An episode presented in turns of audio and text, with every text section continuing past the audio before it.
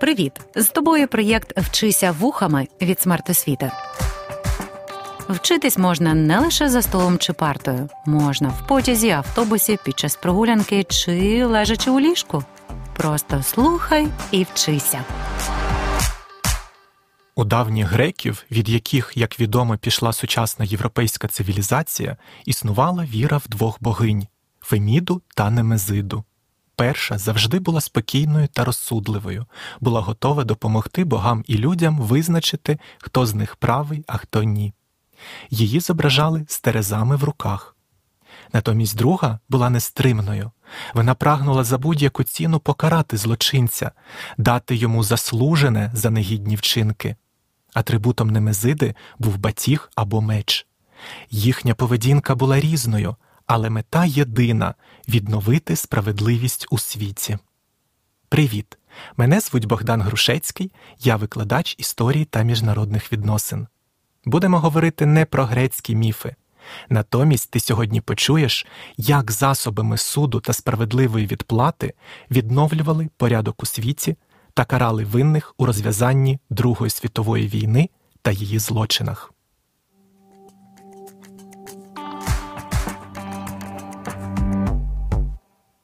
1942 році баланс сил у світі суттєво змістився в бік антигітлерівської коаліції. Надія країн Осі на Бліцкриг провалилася, а СРСР і США змогли оправитися після перших серйозних втрат. Спільний економічний і людський потенціал союзників був набагато вищим, ніж країн агресорів, і цей розрив продовжував збільшуватися. Сполучені Штати були промисловим гігантом і могли виготовляти військову техніку такими темпами, що Німеччині і не снилося.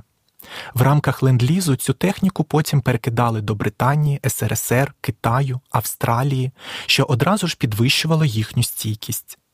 Країни антигітлерівської коаліції контролювали більшу частину планети та мали доступ до всіх необхідних ресурсів, натомість держави Осі відчували гострий брак найнеобхіднішої сировини. Вже у 1942 році антигітлерівська коаліція перейшла від оборони до наступу, свідченням чого стали перемоги під Сталінградом у Поволжі, Ель Аламейном у Північній Африці, на Соломонових островах поблизу Австралії. Наступний 1943 рік став свідченням цілковитого краху агресивних планів країн Осі а одна з них Італія, навіть перейшла на бік антигітлерівської коаліції після того, як на її території висадилися війська союзників. Саме з Італії розпочалося повернення демократичних сил до континентальної Європи. Протягом 1944 року відплата агресорам досягла свого піку. Завдяки успішній десантній операції союзників у Нормандії була відновлена територіальна цілісність і незалежність Франції та Бельгії. Внаслідок наступу совєтських військ було остаточно вибито німецьку армію з України та Білорусі. Німеччина втратила контроль і над Балканським півостровом. Розгром держав Осі успішно завершився у 1945 році. Потужний наступ антигітлерівської коаліції в Центральній Європі призвів до капітуляції великих угрупувань німецької армії. Врешті-решт, 8 травня Німеччина підписала союзниками договір про безумовну капітуляцію. Нині ця дата відзначається як День пам'яті та перемоги над нацизмом. Війна з Японією тривала ще кілька місяців. На той час вона ще зберігала під своїм контролем значні території в Азійсько-Тихоокеанському регіоні. Звільняти необхідно було кожен острівець окремо, тож це потребувало багато часу. Аби змусити японців капітулювати, американці використали абсолютно нову зброю атомну бомбу. Втрати були настільки жахливими, що японський імператор оголосив про необхідність скласти зброю. 2 вересня останню крапку в Другій світовій війні було поставлено після підписання акту про капітуляцію Японії перед представниками антигітлерівської коаліції. Шість років і один день. Рівно стільки тривав грандіозний конфлікт, який суттєво змінив розклад сил у світі. Німеччина, Італія та Японія, зазнавши поразки, втратили свій статус великих держав. Чотири наступних роки після капітуляції Німеччина взагалі не мала власного уряду, а цілковито керувалася командуванням окупаційних сил союзників. Потім на неї чекали десятиліття розколу та протистояння в роки холодної війни. Суттєво похитнулося становище Франції, а її авторитет було підірвано катастрофічною поразкою у 1940 році з подальшою чотирирічною німецькою окупацією. Велика Британія, хоча й трималася стійко, проте зазнала великих втрат від систематичних німецьких бомбардувань. Всі свої ресурси вона кинула на розгром нацизму. Внаслідок цього британці мусили послабити контроль над своєю величезною колоніальною імперією, та, врешті-решт, її втратили.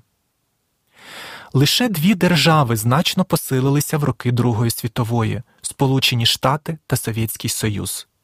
Території США майже не торкнулися безпосередні бойові дії, а їхня економіка завдяки воєнним замовленням зросла в кілька разів. Також до Америки переїхали жити десятки, якщо не сотні видатних діячів з Європи.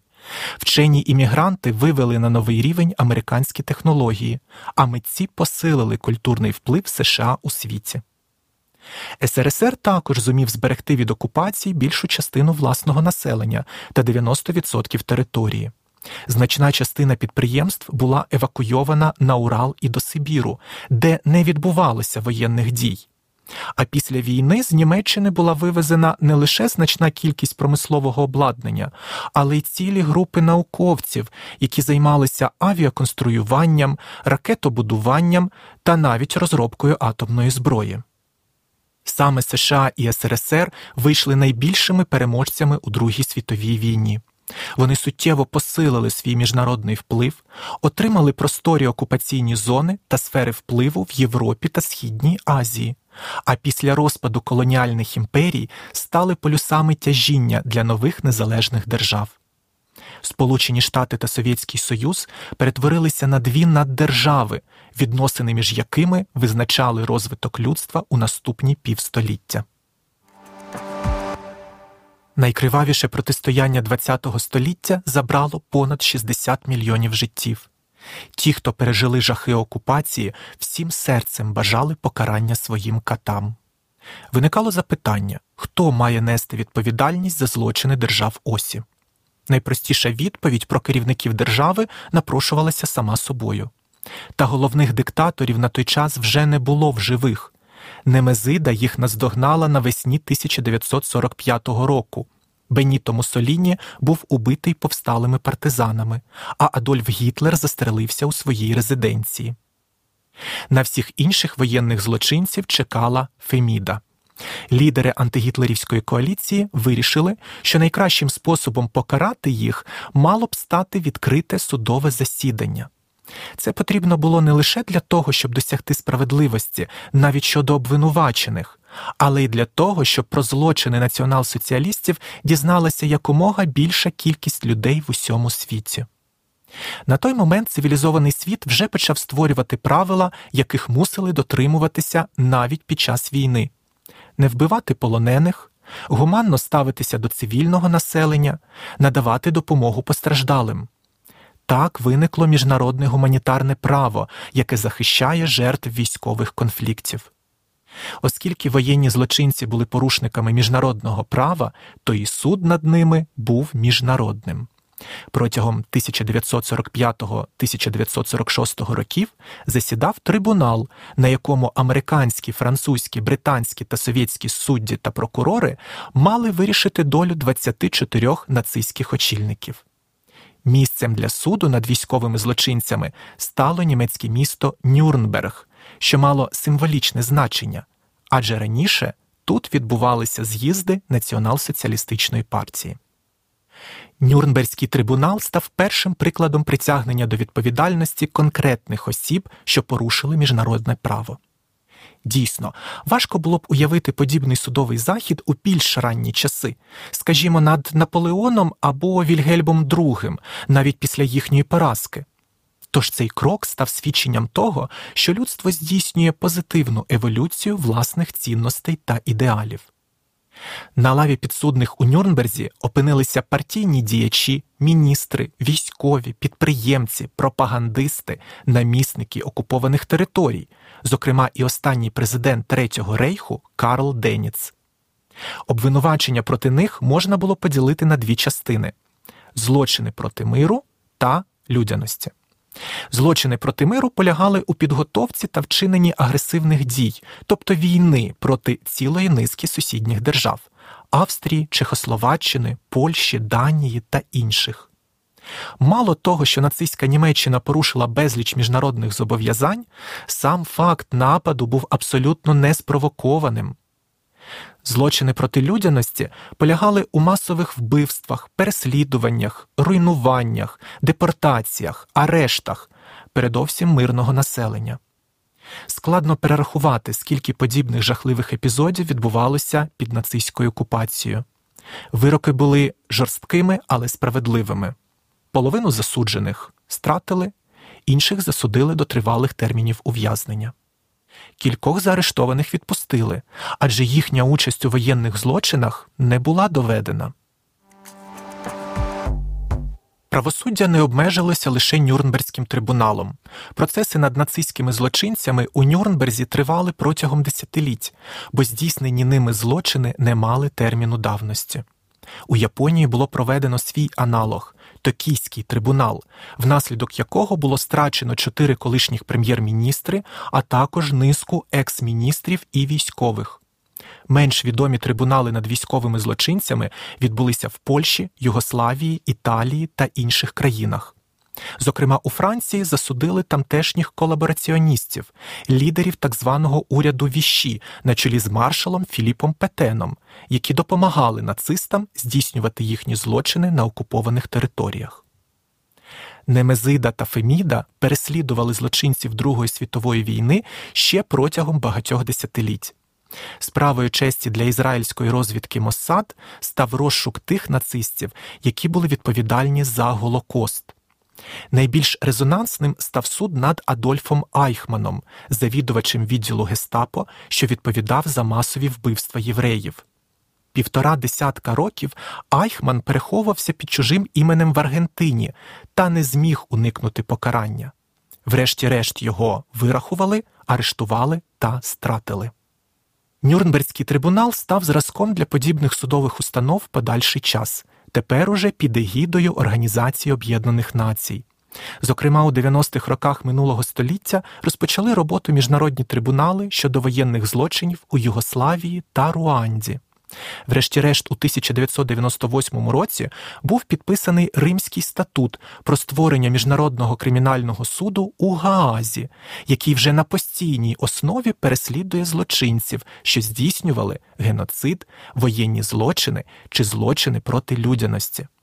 Серед високопоставлених злочинців, якими цікавляться гаазькі судді, є і нинішній російський диктатор Владімір Путін. Дуже часто Немезида спрямовувала свій гнів на цілі групи людей, що не були прямо причетні до злочинів своїх урядів. Останній рік війни перетворився на справжнє пекло для мешканців Німеччини. Заходу здійснювала постійні нальоти британська й американська авіація, килимові бомбардування знищували цілі міста. Зі сходу насувалася Червона армія, що несла з собою масові грабунки та насильство. Навіть коли війна завершилася, життя в Німеччині залишалося важким. В перші повоєнні роки катастрофічно не вистачало навіть продовольства. Ніде було заробити на життя, бо багато підприємств лежали в руїнах, а неушкоджене обладнання вивозилося совєтськими окупаційними військами. Важка доля чекала і на етнічних німців, що проживали в різних країнах Європи. В Совєтському Союзі їх депортували подалі за Урал одразу ж після нападу Німеччини у 1941 році. В Чехословаччині вже після завершення Другої світової війни були опубліковані декрети президента Едварда Бенеша. Відповідно до них мільйони судецьких німців були примусово виселені до Німеччини. Чехи не пробачили мешканцям судетів, як вони радісно зустрічали німецькі війська, що увійшли до Чехословаччини внаслідок Мюнхенської змови.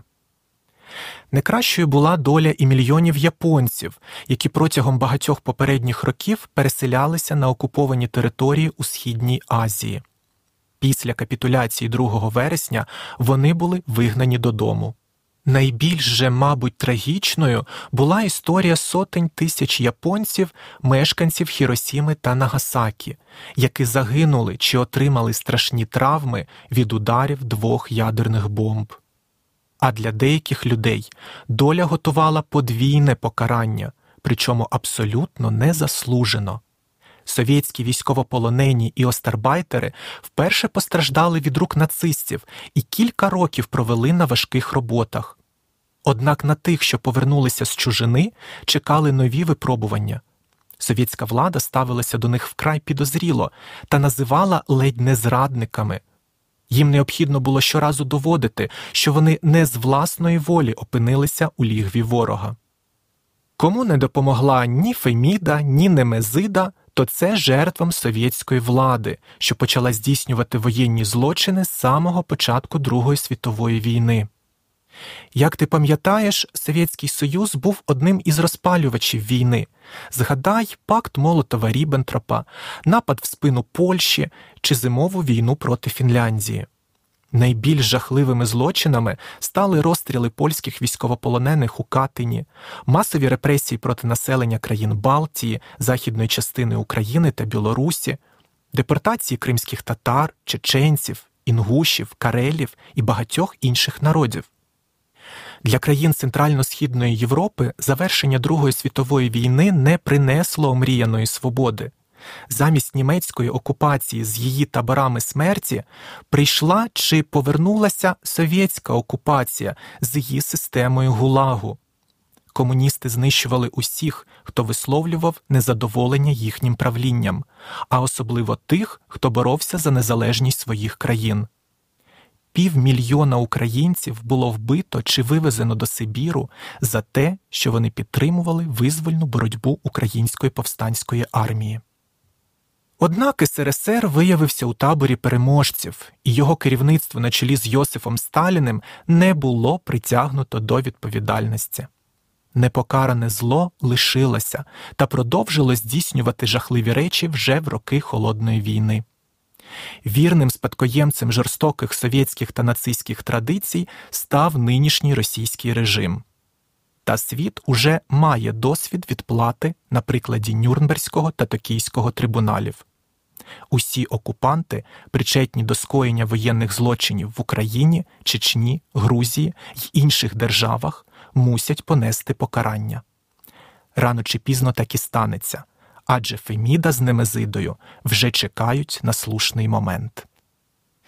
Я, вчитель історії Богдан Грушецький, з величезним задоволенням дивитимусь пряму трансляцію з Гааги. А от трансляція сьогоднішнього уроку на цьому завершується. До побачення. Проєкт Вчися вухами творить громадська організація Смарт Освіта за підтримки Educo Foundation.